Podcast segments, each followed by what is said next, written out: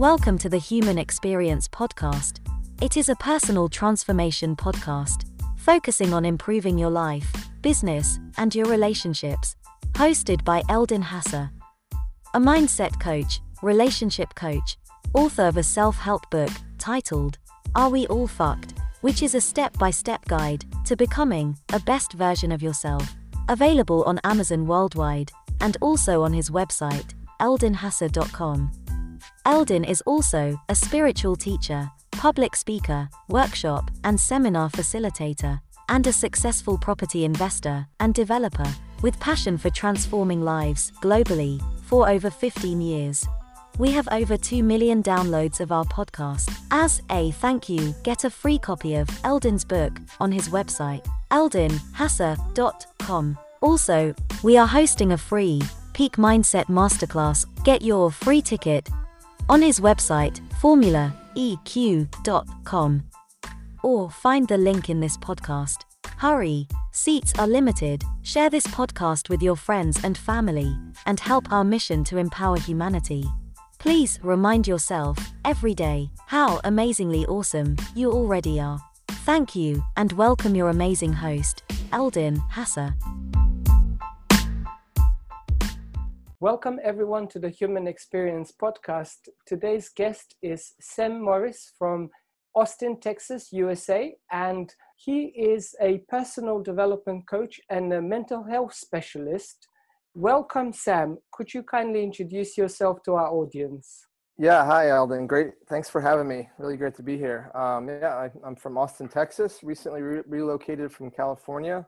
Um, I am a. Uh, I work with men. I do men's work, so it's personal development for men, mental health coaching for men. I like to. I like to say, I help men slay mental dragons. So that that kind of resonates with a lot of people. They can view it as, you know, dragons just eating away at their brain, eating away at their their mental health and so I like to slay those dragons. And um, yeah, it's great to be here. Could you tell me how the Unbreakable Men project came about? Can we dive a bit more into this? Do yeah, you work sure. only with men? Do you work with ladies as well? Mm-hmm. And do you work with groups? Um, yeah, so the Unbreakable Man project came about through, it was a lot of my own experience. You know I've, I've had two experiences with the word unbreakable in my life. Uh, back in so i was a I, I was an alcoholic and a drug addict for 15 years. And in that time i used to I, I was i used to say i was invincible. You know i couldn't be nothing could take me down nothing could kill me. Um, and i was using it using the term unbreakable in a very reckless manner. You know I, I through my addiction i survived cancer twice i fell off a balcony 35 feet one time uh, multiple times in jail, multiple times in the hospital from you know falling and hitting my head, and just a lot of things that were physically. I felt that I was using this term as unbreakable and I was invincible, and it was really, really detrimental to use it in that term. So when I got sober in 2012, you know, the thought was is I'll get sober and everything will just fall into place. All life will be, you know, all puppies and rainbows. And you know, it was. Uh, things got a lot better for sure, no question about it. You know, if I when I removed the drinking, you know, I stopped going to jail, stopped going to the hospital, stopped getting cancer, stopped falling off balconies. All those things are true, but life still showed up. And life, you know, my dad passed away when I was three years sober. My sister passed away when I was six years sober. And I went through a really dark depression when I was five years sober. And so all these things were happening. And I realized that, like, through it all, through all the addiction and flipping that word unbreakable into, you know, an unbreakable spirit, an unbreakable will, an unbreakable desire to not let things take me down. You know, um, so when I decided to start the Unbreakable Man project. Um, it was an evolution of personal training um, that I had been doing for four years. And then I went into life coaching and recovery coaching. I was helping a lot of guys in early sobriety, kind of just recalibrate their life, uh, learn how to live sober, have relationships sober,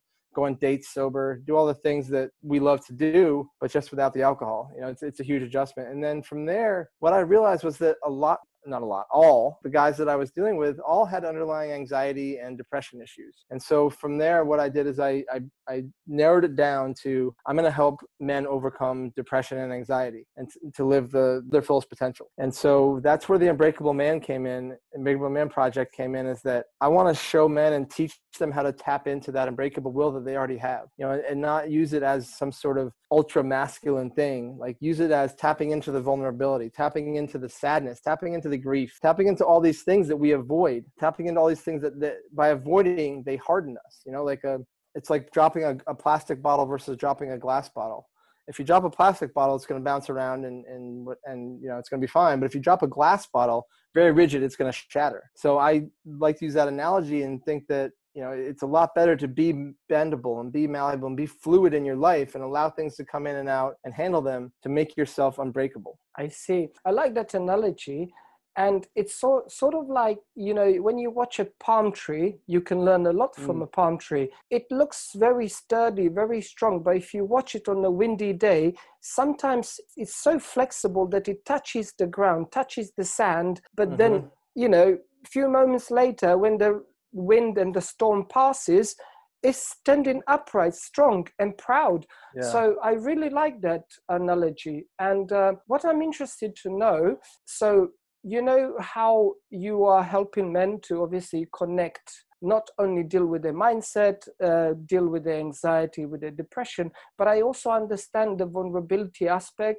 that you are trying to help them to see and experience and acknowledge their emotions in order to be able to deal. Because naturally, uh, we are trained, especially men, that the negative emotions feel bad and we try to escape. We don't like to acknowledge them. We don't like to see them. And if we can that's why a lot of people you know consume substances drink alcohol maybe eat a lot of food to numb the, those emotions to hide from those emotions rather than experience them because we are not taught. And you know uh, our parents uh, them my father also passed away seven years ago they didn't have enough tools in their toolbox to teach us those things so now with your training and with my training we are able to help people with their mental health issues so can you tell me more about can we dive a bit more about your experience with helping people with their emotions yeah, um, I would spin off that a little bit. Like it wasn't that even we weren't even. It's it's not even that we weren't taught how to handle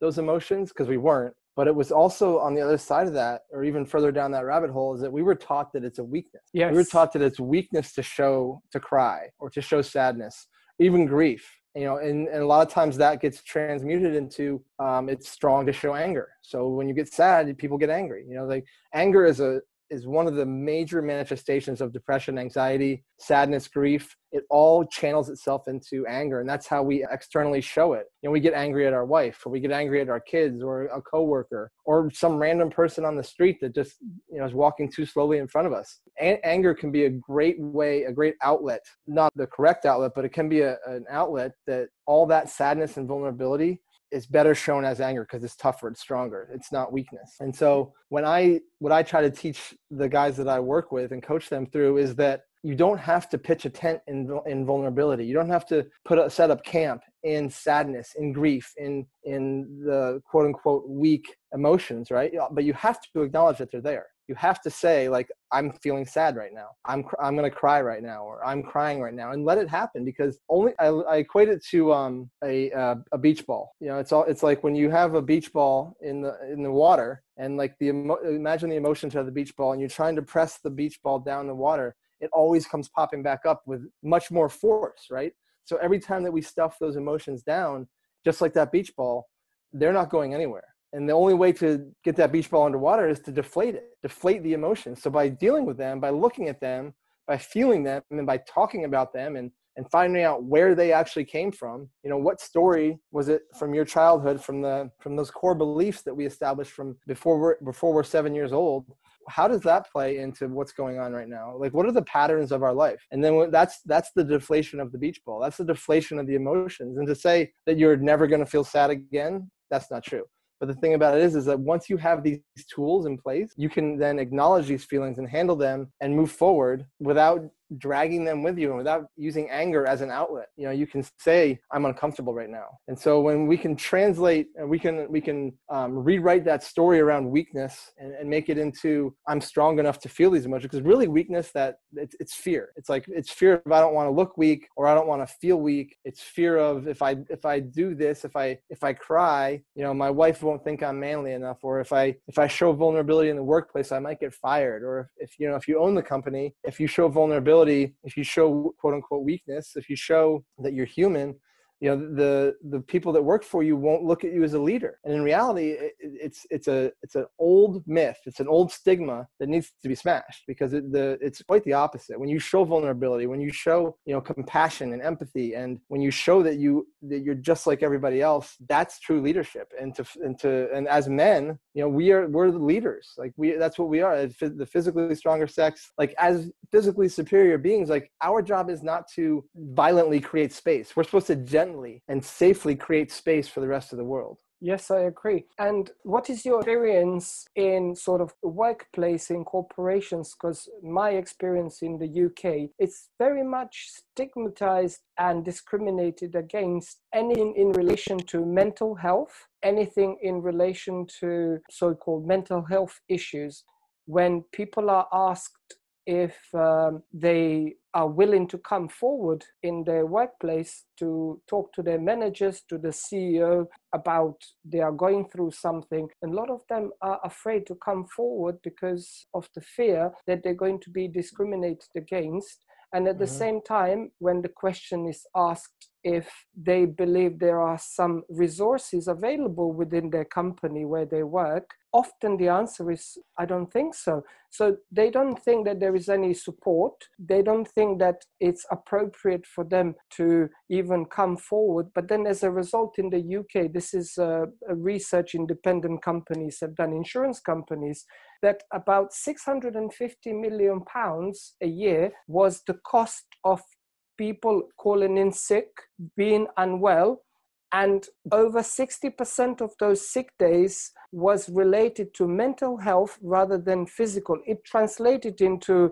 a weakened immune system, cold mm-hmm. and flu, migraines, right. and maybe exhaustion, overwhelm, whatever it was, is a physical reaction, but it started from the mental health, from overwhelm, from stress and they didn't feel like they're going to be supported if they come forward. Only recently, I would say, it's a sort of very taboo topic in the UK. And can you put some light on what has been happening in the US um, over the last few years? Yeah, um, so it's a it's a it's a pretty similar conversation over here. Um, that people, you know, it's a lot easier to call up and say I have a runny nose than I'm feeling anxious today you know but that and you very you might be you might convince yourself with that uh, the the immune system response that that anxiety does manifest itself in a runny nose or a headache or the stress that you're talking about. So it's just not as accepted to say like i'm having a bad mental health day and as is saying i'm feeling i'm not feeling well today right physically like i have a, a stomach bug or something. Um, and so that is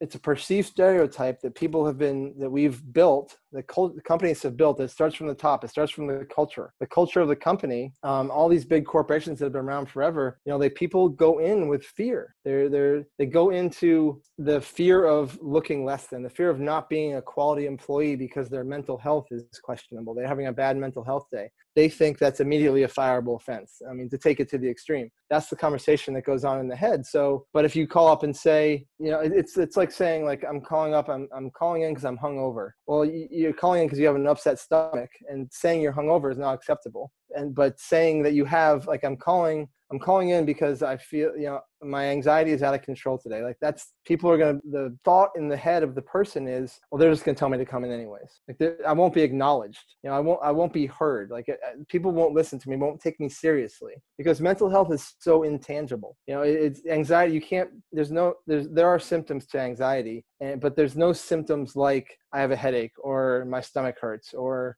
I mean, those are those can be symptoms of anxiety, but they're not tangible as as in comparison to like having a cold or having food poisoning or, or, or getting the flu bug or something like that. So the conversation needs to start from you kind of got to go back up the food chain and, and look at the culture of the company. So to, in order to fix this, so going from the CEO or the president or the owner or the founder, whoever it is, has to establish a culture of that safety that we're talking about. Of that, you know, the, there's a lot of com- I've seen a lot more companies recently that have actually acknowledged mental health as being a, a valid thing, a valid like reason why that someone might not be performing at their best. And so they've in, they've instituted from the top down perspective mental health like things about mental health ways to treat mental health ways to handle mental health ways to ensure that the culture of the company supports mental health as opposed to creates mental illness. And so when you look at companies a lot of companies that i've seen have a the the culture of the C level executives is very very toxic, and so that filters its way down into the rest of the company, where employees feel like they can't ask questions, or they can't say I don't know, or they can't say you know I'm confused, or can you explain that to me again? They're afraid to say, can you please repeat that? because I didn't get it the first time, and that, that, this trickles down into that's now now it's anxiety because now I'm I'm sitting here at my desk, my boss just told me what to do, but I, I, I didn't say that I didn't know how to do this. So now I'm sitting here and I don't know what to do. And now the anxiety comes in. So it's a snowball effect. It starts with the culture of the company and, and manifests itself into into that that you know there's a there's another I don't know the exact statistic, but the lost wages due to um, not only the cost of illnesses but the the loss the loss of the loss of revenue from it. I see. Now I wanted to ask you if you can tell me, I know that you personally have created a particular system which you find works best with your coaching clients. If you don't mind, can we dive a bit into that? Yeah, so um, the system that I use on a, on a 30,000 foot view of it is um, we have to go back and we have to look at why? Why basically it comes down to the question i ask is why are we on the phone right now? You know uh, with a client like someone that i have never met before in my life that found me through linkedin or instagram or whatever you know wh- why are we on the phone right now? So let's find that out. Let's work backwards from this moment. You know press pause detach yourself from current pain current anxiety current depression which is really hard to do. But for the time being if, if you can go backwards and work backwards and find out as far back as you can go. And I, when i say like age zero to seven that's when all the core beliefs were installed in us. From age 7 to 15, we start reinforcing those beliefs with experiences. And then from ages 15 to whenever 35, 45, every experience is just a, a, rep, a, a pattern. It's a repetition with similar results. You know, I call them the always outcomes. Like it always ends this way for me. A job always ends this way for me. A relationship always ends this way for me. And it's not just you know the intimate relationships. It's the friendships. It's it, it really is when you when you take a step back and you look at you boil it down to the roots of where this where this comes from you know it feels like heartbreak is like the only like the problem right now. When when uh, when you break up with your girlfriend or your partner like that that feels like heartbreak. But if you look back that's a template. You know this was your your response and this experience is a template for loss of a job loss of a friendship. Maybe you had a really good friend through college and you guys had a falling out.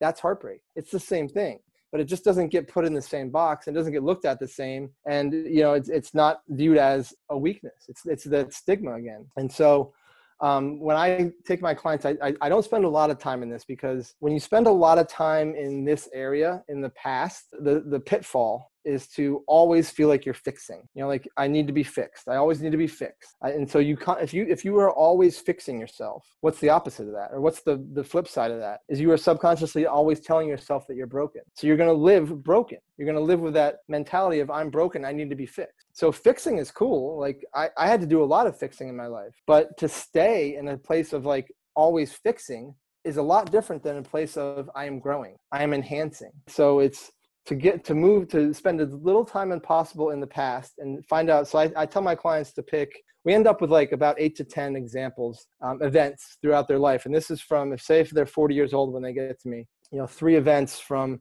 you know the the adulthood 20 to 40 three events from you know teenage years and then three events from childhood. That's about nine events. So uh, we can basically determine the pattern in all these events and determine the story that came out of this out of these events. So the story that started long ago and then how does this story keep repeating itself? How are you manifesting this story? How do you keep living this story over and over again? And so then from there we quick i because so once you see the story once you see the pattern you can't unsee it and then you'll start to see it everywhere in your life. You'll start to notice you're doing it in little interactions at starbucks or whatever it is. Like you'll notice these patterns and these defaults that you have that are no longer serving you. So now we move from living in that repeated pattern to establishing new patterns.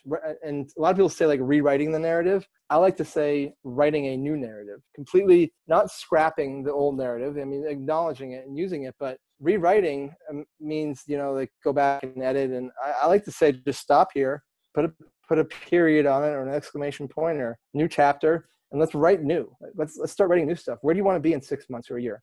And then we move we move into building that. We, we move into like we pick five to seven usually about. Sometimes it's a little more sometimes a little less but big things that the that client wants six months from now or at least be working towards six months from now. You know, one of them could be not depressed. One of them can be low anxiety. One of them could be finding love. It could be anything, but let's let's pick some targets and then move towards them. And so from there, the third part of it is I like to say I like to set a course and then not stick to it because setting a course is it can be very um, it can be very helpful to have a roadmap. Absolutely, have a target.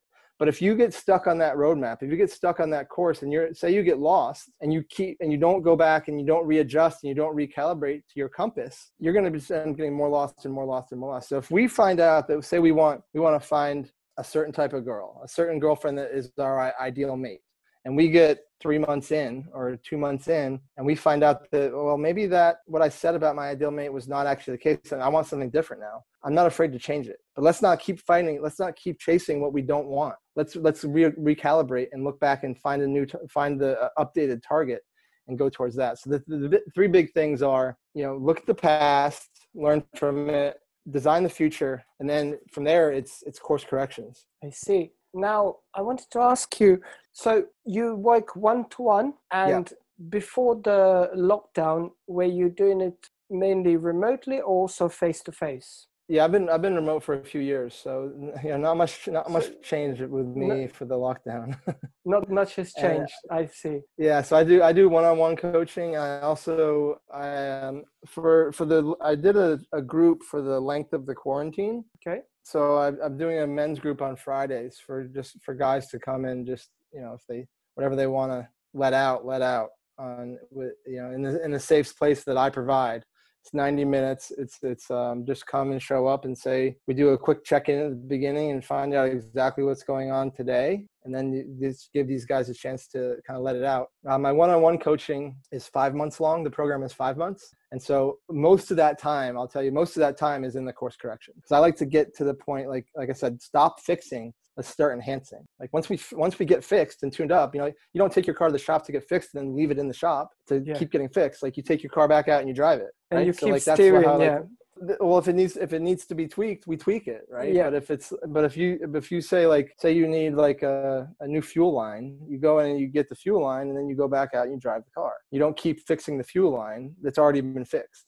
Yes and I, I really like the your approach because a lot of um, therapists and perhaps even some coaches they get stuck in repetitively asking clients to explain their story their past patterns. And what that does to a client to a patient it's the brain does not understand and distinguish that this is not happening right now. The ex- physiological experience of those emotions of some trauma could be like a, uh, they had a breakup or they they had a, a any other sort of trauma in, in, the childhood they relive in that so actually mm-hmm. that isn't helpful and i really like your approach how you identify certain patterns certain stories and i like the way you describe them as stories because that's what they are and mm-hmm. as we know that each person thinks about 50 to 60 70,000 thoughts a day scientists have confirmed now that over 90% of those thoughts are repetitive mm. they are not new they are the same thoughts and as you said they are the patterns and usually people struggle because without your help and without help uh, of coaches and, and, and professionals they struggle because first they never step back to evaluate, to contemplate, to think about. So they say, okay, I'm not happy. I'm depressed. My heart always gets broken. I keep losing my job. I keep having arguments with my family, with my with my girlfriend, my boyfriend, my husband, wife, with friends. And I don't seem to be getting on with people and I'm always like sort of angry and anxious. So they can sort of observe what they are doing, but they never stop to evaluate where is this coming from. So they just sort of getting by and let life happen. And then, you know, they come across somebody like you who says, okay, let's dissect everything. And now, mm-hmm. okay, stop here, put the pause, put the full stop or exclamation point and let me give you bag of tools that you first you choose your goals your big goals six months one year goals that you like to achieve. And i'm going to give you bag of tools. I'm mm-hmm. going to provide you guidance accountability motivation inspiration that you can check in. And we're going to make sure that and as you said course correction because if you like you drive a car so let's say you use the same route to get to uh, from home to work and one day you come across there's a roadblock roadworks. You're not going to come out of the vehicle and leave the car stranded mm-hmm. and panic. What you're going to do you're going to find alternative route right. to get to where you want to get. So coach like you does that with your experience with your guidance with your tools. You yeah, help people not to feel overwhelmed yeah, that's a great. I love that. I've used that analogy a lot about the the route we take to work. You know, we do the same route every day, and so one day we're driving down the road and we're a little bit late for work, and there's some construction on the road, and so we have to find a new route, right? And so, what what if that route, the new route that we had to find, is actually faster and more efficient than the old route that we were so stuck to? You know, we had been doing that route every day for three to five years or whatever, and one day we were forced to find a new route, and we actually ended up getting to work five minutes earlier. So you just saved yourself five minutes, you know, just like all to, to be open to that possibility that there might be a better way is is one of the m- most helpful tools that you could ever have. Absolutely. And I also understand that you evaluate their patterns and help them to create new patterns, new rituals, new habits, yeah. which are going to be having positive impact on their various areas of, of their life which are they mm-hmm. they're all interlinked. You know people think okay i have problems in my relationship. It's not going to affect my job my business my intimate relationship but it's all interlinked. If people have issues with their physical health maybe mental health they think oh this has got nothing to do with my uh, not closing sales in my business or being late on my my bill payments and my mortgage payments. But it's all interlinked. But once you break it down for them that it's all interconnected and it all boils down to your repetitive patterns thought process your mindset the, the quality questions like the, there is power in questions. And i'm sure you've got like bag of tools with hundreds of thousands of questions which are very powerful for them to sort of repeat those questions daily to say, okay, so what do I want? Why must I have it? Because a lot of people confuse I should with I yeah. must. Mm-hmm. I should is like a wish, you know, you you just sort of getting by and it's like, oh, it's like a writing a New Year's resolution. By January 25th it's none of the yeah, 80%, 80% of the things of yeah exactly so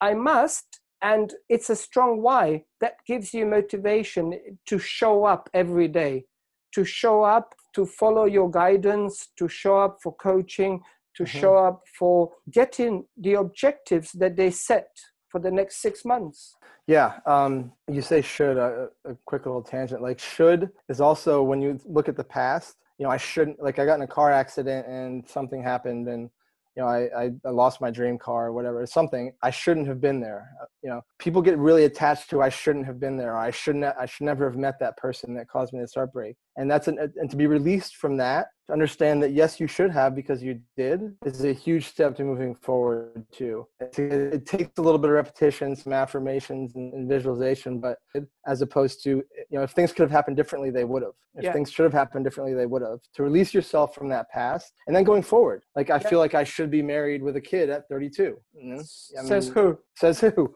yeah, right? exactly yeah. who said you should right? I mean if that is that what you want? If that's what you want good then you know what? Then you should be. But if that's not something that aligns with you if that's not something that's showing up then probably going to want to readjust that look at that target again. Yeah people sort of often live in the past and they keep dwelling on i shouldn't have been in that relationship or in that job. I shouldn't have moved to that city because if i had stayed or if i had done differently i would have been here and there.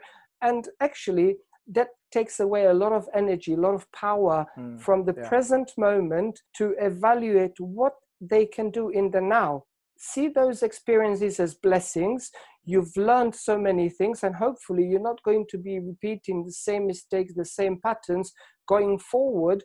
And you can you know use this amazing bag of tools that sam gives you and and move forward and, and achieve all the goals i mean who's to say as you said you should be married by 30 32 35 and and you know having two and a half children and living with two up and two down and you know who's to, you know it's, it's it's a myth you know or yeah. or having having having the whole life figured out in middle school because it's an expectation from family uh, or from the neighbors across the road you know that you should have the life you know american dream. It's a global dream you know around the world everybody is sort of used to which is the misconception coming from 1980s but i believe in 2020 that we live now and with the global um, things changing that people have begun to realize what is truly important and they have started to adjust their priorities that this what you and i are doing this is important this is a mm-hmm. priority mm.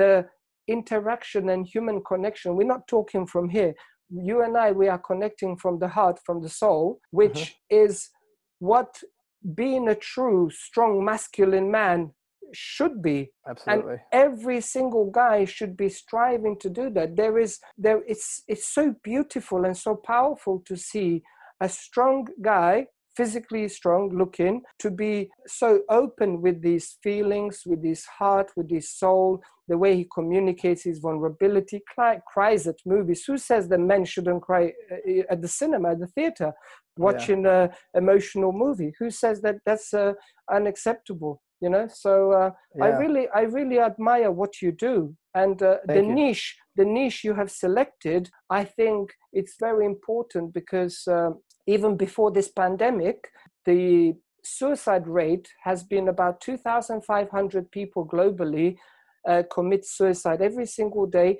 prior to 2020 and mm. according to some statistics over 75% are men age yeah. 15 to 45 yeah. and i think that connects profoundly to the work that you do and with your experiences and your teachings because i think it stems from that that men should not express emotions they should not look weak but as the the beach ball you know eventually comes up you mm-hmm. can't keep Always. pushing it down no. you've got to experience it deflate it release it and it's very admirable work that you do because um, i have people in the uk who work in call centers for domestic violence as well as like uh, helplines like samaritans uh, people who try to commit suicide abuse to children you know sort of mental health issues. And they told me that the helplines for people calling that they're trying to commit suicide have like gone tenfold. Mm. and i and i understand it's a it's global issue not just in the uk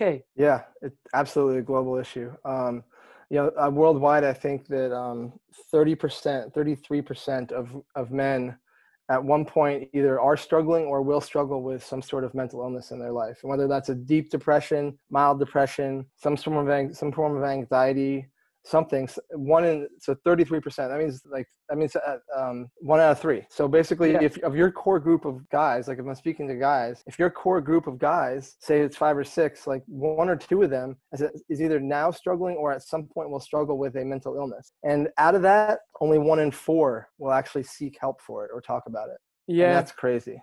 That is that is crazy. Now if i can ask you to go into your bag of tools yeah. and let's say if you can share some insights if you can shed some light what could a guy do or anybody male or female he she it what could they do if they are feeling anxious they're feeling current overwhelmed in the quarantine in the lockdown you know mm-hmm. they live in in the same household with same family members maybe with the girlfriend boyfriend with yeah. the children and if they're feeling stress and anxiety and overwhelm and they're having these negative uh, self-talk and negative thoughts what can they do to alleviate the issues and you know to help them cope until I don't think things will ever get back to normal, but until they can seek professional help, maybe some people can't afford it because they lost a job. But what can they do? Any tips you can give us? Yeah, um, the first one is you have to be okay with saying, "I need a minute." You know, quote unquote. I need. I just if you're with,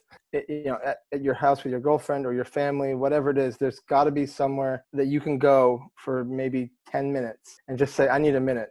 And then remove yourself from the situation because what's going to happen is now that it's all you know there's no external validation happening there's no external escapes available the rapid escalation of the of the events of the the fights or the uncomfortable the overwhelm the anxiety the depression is going to be you know skyrocketed the the speed at which it happens. So you have to be able to say i need a minute and go off to yourself. And what i like to tell my clients is it's it's a four step process that i take them through and it can take anywhere from 10 to 15 minutes. But what it is is you meditate just a few minutes.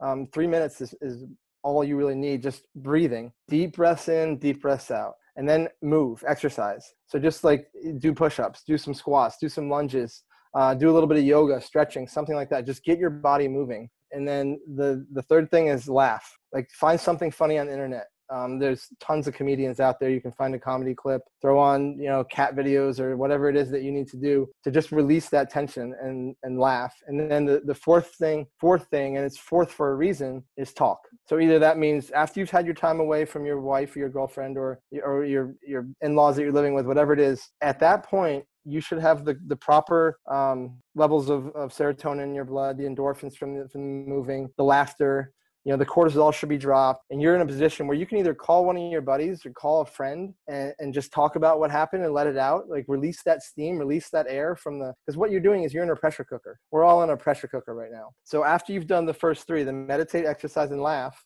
the fourth thing is talk. The talk is the real letting the top off the pressure cooker, letting the steam out, letting the air out of the beach ball. That's the real gold. So by the time you've done the meditation, you've, you've paused, given yourself a chance to collect yourself, lowered your um, your sympathetic nervous system, get into some controlled breathing, and then exercise, move around a little bit. Movement. If you move your body, you're going to move your mind. It's just that it's a scientific fact. And the, the laugh is a huge release. It's kind of a reward. It's a reward mechanism. Yeah. So if you laugh, you've rewarded yourself for taking that moment. You've rewarded yourself for the exercise. You've rewarded yourself for you know handling your business. And then at that point, you should either be ready to talk about talk to your wife or your girlfriend or your partner whoever it is about what happened and, and you'll have a much better head on your shoulders. Or you can call up somebody if you're if you live by yourself call up a friend and just say hey i just you know i, I had a really a little bit mini anxiety attack and this is what was happening this is what triggered it and now now i feel better. But just the act of saying it out loud mm-hmm. takes all the power away from it yeah get it off of your chest. Yeah. So I, I, understand it. I use a similar sort of approach with my clients and with people that i used to give advice about similar topic. So what i what i understand is that so in the step one when we feel the need that we need to say I need a moment, I need a minute, we are experiencing sort of fight or flight situation and we feel overwhelmed. And usually, if we stay in that position, in that situation, we're going to react, not respond intelligently. So, the second thing that you said, the meditation, obviously, that begins to release that um, pent up energy. And the third thing is the exercise is emotion, energy in motion. So, you're releasing that tension, that emotion and once you don't have this emotion anymore, the fourth step, as you say, it's well you have the laughter that releases even further and the 4th mm-hmm. step is talking. But i do advise people who are listening to this to choose their words carefully because what you say and how you say it has an impact to the recipient to the listener. So let's say you had you started to have an argument with a girlfriend and you say i need a moment. You went and you followed the steps that sam described earlier. So you went away you did a meditation you did the exercise, you did laughter. Now you, it's time for you to come back. But how you communicate is important. So if you say you, you, you, if you start the sentence with you made me, mm. you make me, what's that going to do is trigger fight or flight response in your girlfriend, and she's not going to be able to listen or hear anything that you are trying to express. So what I say to them is start the sentence with I need a moment to express how I feel. And you say everything with I feel, not you make me or you made me. I mm-hmm. feel. And by saying whatever happened in the moment 15, 20 minutes ago, now I'm very calm and peaceful, and I'd like to respond in order to celebrate our love, to create the connection that we lost half an hour ago because we were fine. All of a sudden, we had a massive bust up. So I want to say how I feel. So I feel tension in my body. I felt i felt i wasn't heard. I felt i wasn't listened. I felt uncomfortable. I felt so when you say i i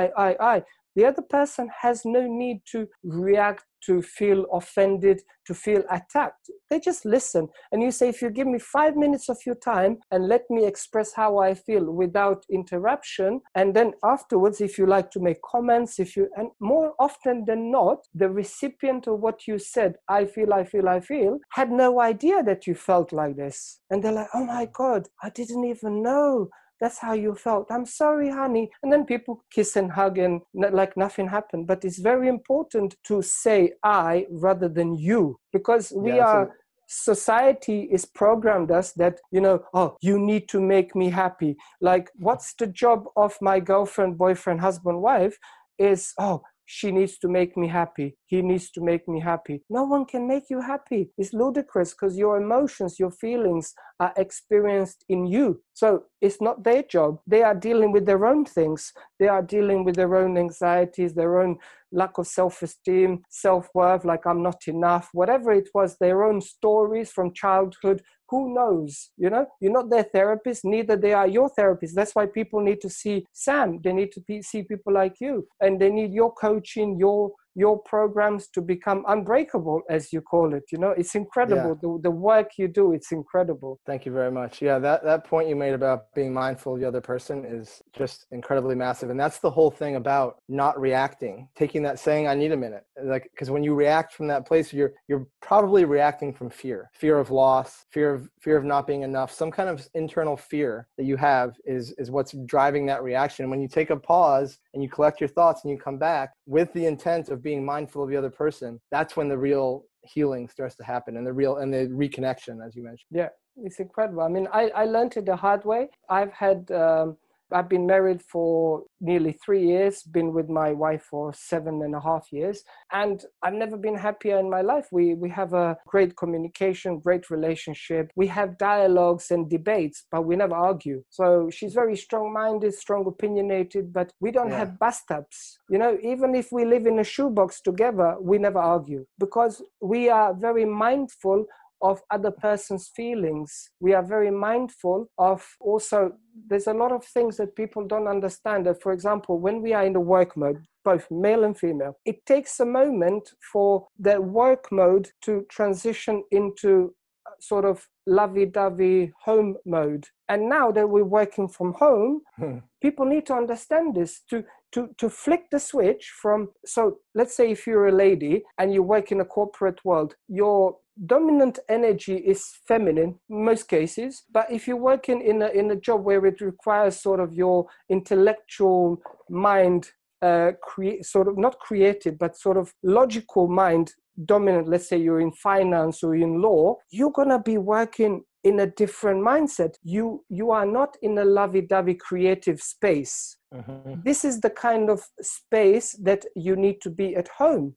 So let's say at 3 p.m. is still office hours. Boyfriend or husband comes into your bedroom, wherever you have your workspace, and he wants some attention. What he doesn't understand is she cannot give you the same attention because she is not in that energy. Oh, mm-hmm. she doesn't like me. She doesn't love me. No, mate. Yeah, you need to under, you need to understand the psychology, the energies, how they change from moment to moment. This is why people, when they commute from work home, they need that half an hour, one hour commute to yeah. get back into the state of, okay, now I'm the girlfriend, I'm the mother, I'm the wife. And then when they some some ladies used to tell me, I feel like I when I leave home to go to work, I put the armor on mm-hmm. and I go. And as soon as I'm approaching, if they drive to the driveway of my apartment block or my house, I feel like I can take the armor off and I can be vulnerable. I can be my true self. But most yeah. men they don't understand this and they get angry, they get upset.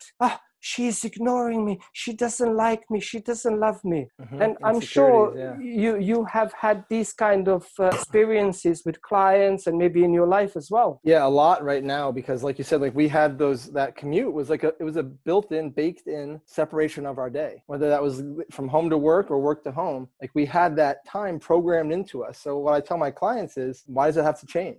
Like what why why can't you take so your commute was a half an hour. Why can't you end your workday and go for a 30 minute walk walk and then come back and and, and readjust in that time. Yeah recalibrate body clock yeah keep, keep that routine keep that separation. For me it was the uh, when the gyms closed is when i got thrown off a little bit because my separation of my morning into my rest of my day was leaving my leaving my house to go to the gym. So now that the gyms aren't open i got i got a little thrown off by not having that actual physical separation delineation of my day. So so now instead of now, now i'll do is i'll leave my house i'll go for a walk and then i'll come I'll, I'll go outside and work out i don't have to go to the gym. Like that's not available to me anymore but you can still have that delineation you can still have that time. You know kids off kids doing what they're doing take 30 minutes and walk as your commute and then walk back into your office. You know and i tell them a lot of my clients too is like dress like you normally would if you're going to go to the office. And it's hard because we're not nobody's going to an office. So but like when you actually do these things normally your brain recognizes these patterns and it makes you more effective and it makes you it makes you a, a more efficient human being. Absolutely. Now i'm sure that you have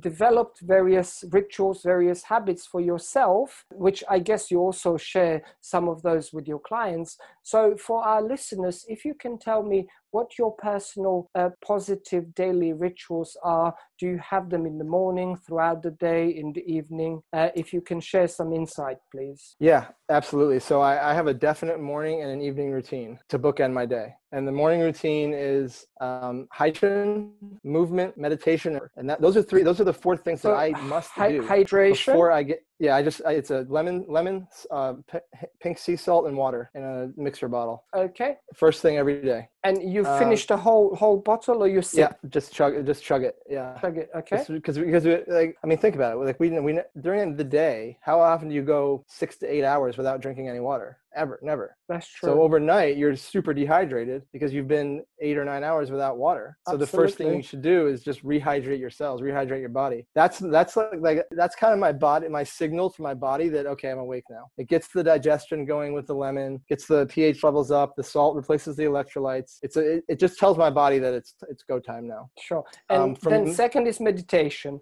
Second is meditation, and um, that goes anywhere from 10 to 20 minutes, depending on. I just kind of I, I give it enough time where I you know I can kind of feel. I think eight to 12 minutes is where they say that it it really starts to take hold the meditation. So if you can give it eight minutes to get yourself because the first eight minutes you're kind of like you're calming your jaw you're calming your eyes you're calming your thoughts. And after about eight minutes to the 12 minute mark is where the meditation really sinks in. And then i let it i let it go for as long as i feel necessary after that just because it you know it just it feels so good to just start my day off with that grounding and that calmness and that breathing. And i do a little i, I end it with a little visualization of my ideal life. And then from there I go right into some Wim Hof breathing. I do three three rounds of Wim Hof, um, and that for me, that's a pretty recent addition. It's been a game changer for me, the breath work. And I, I mean, we don't have time now, but I can go into a whole, whole yeah, different I, thing about I, why that's I, important. I, I do the same. I, uh, so I wake up, I don't mix the water with anything. I just have water, like two to three large glasses. And then I do, I meditate for an hour. Oh, and then nice. after I meditate,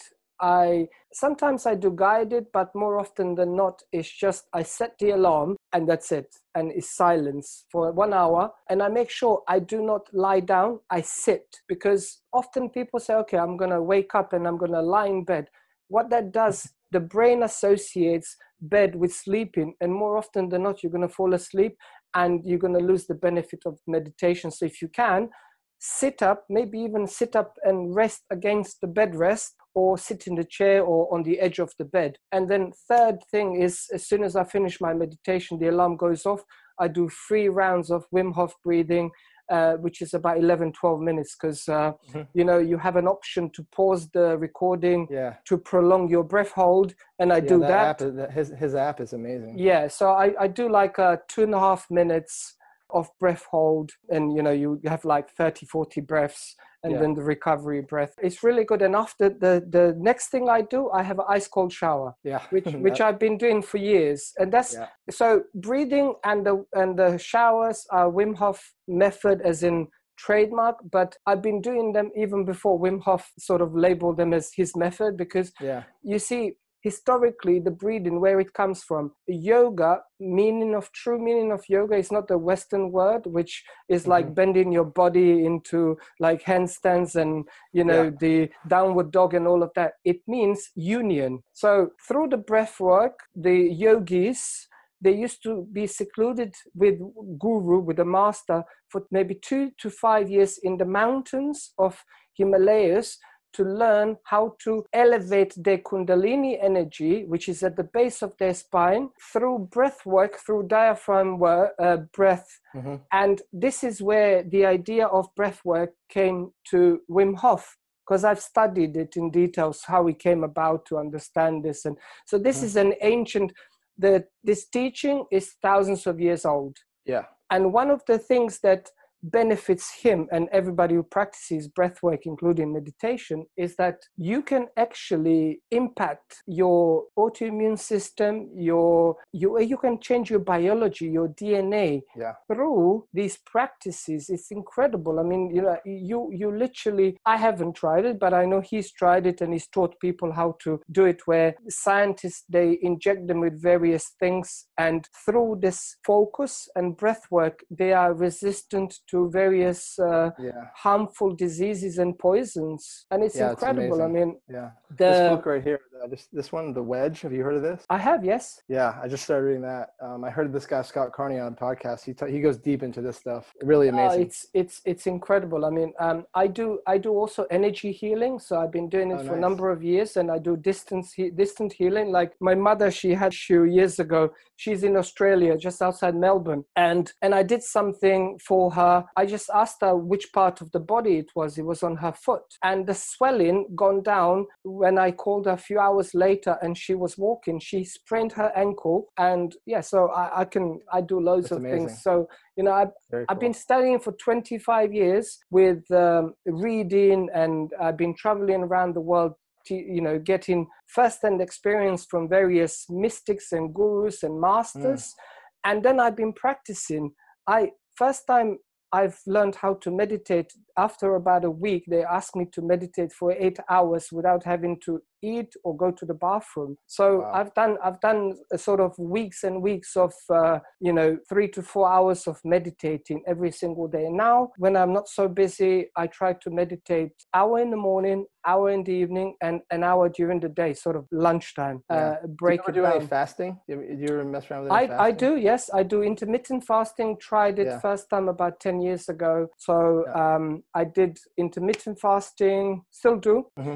and then once a month i do like 24 hour or 48 hour fast but i do water fast. Yeah. I don't do like no consumption of anything. So i just do water fast and the first probably few hours when i wake up i probably drink about i don't know maybe four liters of water because you know yeah. what people don't understand the the signal to the brain i'm hungry it's actually you are thirsty. it's volume. Oh really? And yeah yeah yeah so so you know, most often than not, when we feel hunger, it's not hunger, it's the thirst. Mm. But we we've been programmed to translate into and you know that's why when we when we take urine, it's never crystal clear. It's always yellow. Yeah and that yeah, yeah. is a show of dehydration not enough water in our system. I mean we are like what over our bodies are made of uh, over 75% water. So it's very yeah. important as you say to hydrate. But going uh-huh. back to you and your incredible work that you do for humanity i would say. Uh, because not only that you help men you come on podcasts you go on on different shows on different videos and you share mm-hmm. your very inspiring journey of your personal transformation, of mm-hmm. your bravery, your resilience. I think that in itself is very inspiring. And then Thank second you. thing is your work that you do to help these men. You know, it's incredible because if I may say so, it takes a lot of balls to, you know, be courageous to talk to another guy the way you do to say listen dude you have these issues and it's okay to have these issues. It's normal. You know you're not less of a guy less of a masculine big macho you know 300 pound can lift 500 pound bench press. You're not less of that.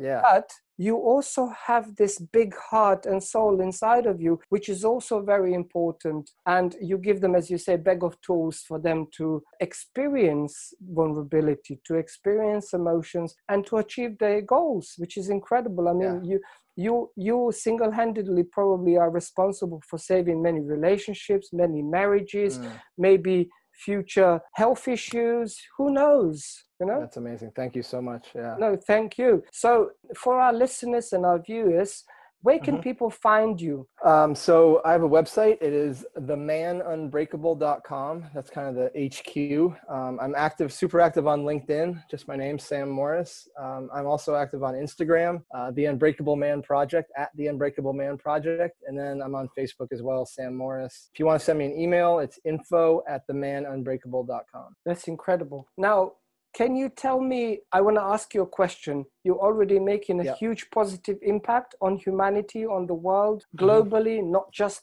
in Austin, Texas. What is the impact you would like to leave on the world, on humanity while you are here? The, wow. Um, the impact I want to leave while I'm here is that it's okay not to be okay. People need to know that everybody has been not okay, whether they admit it publicly or not. And it's okay to not be okay and to sit with that and not to push it away it's okay to face your feelings and through persistence and through vulnerability and through love self-love by admitting that you're not okay you will become okay almost immediately. That's amazing that's amazing.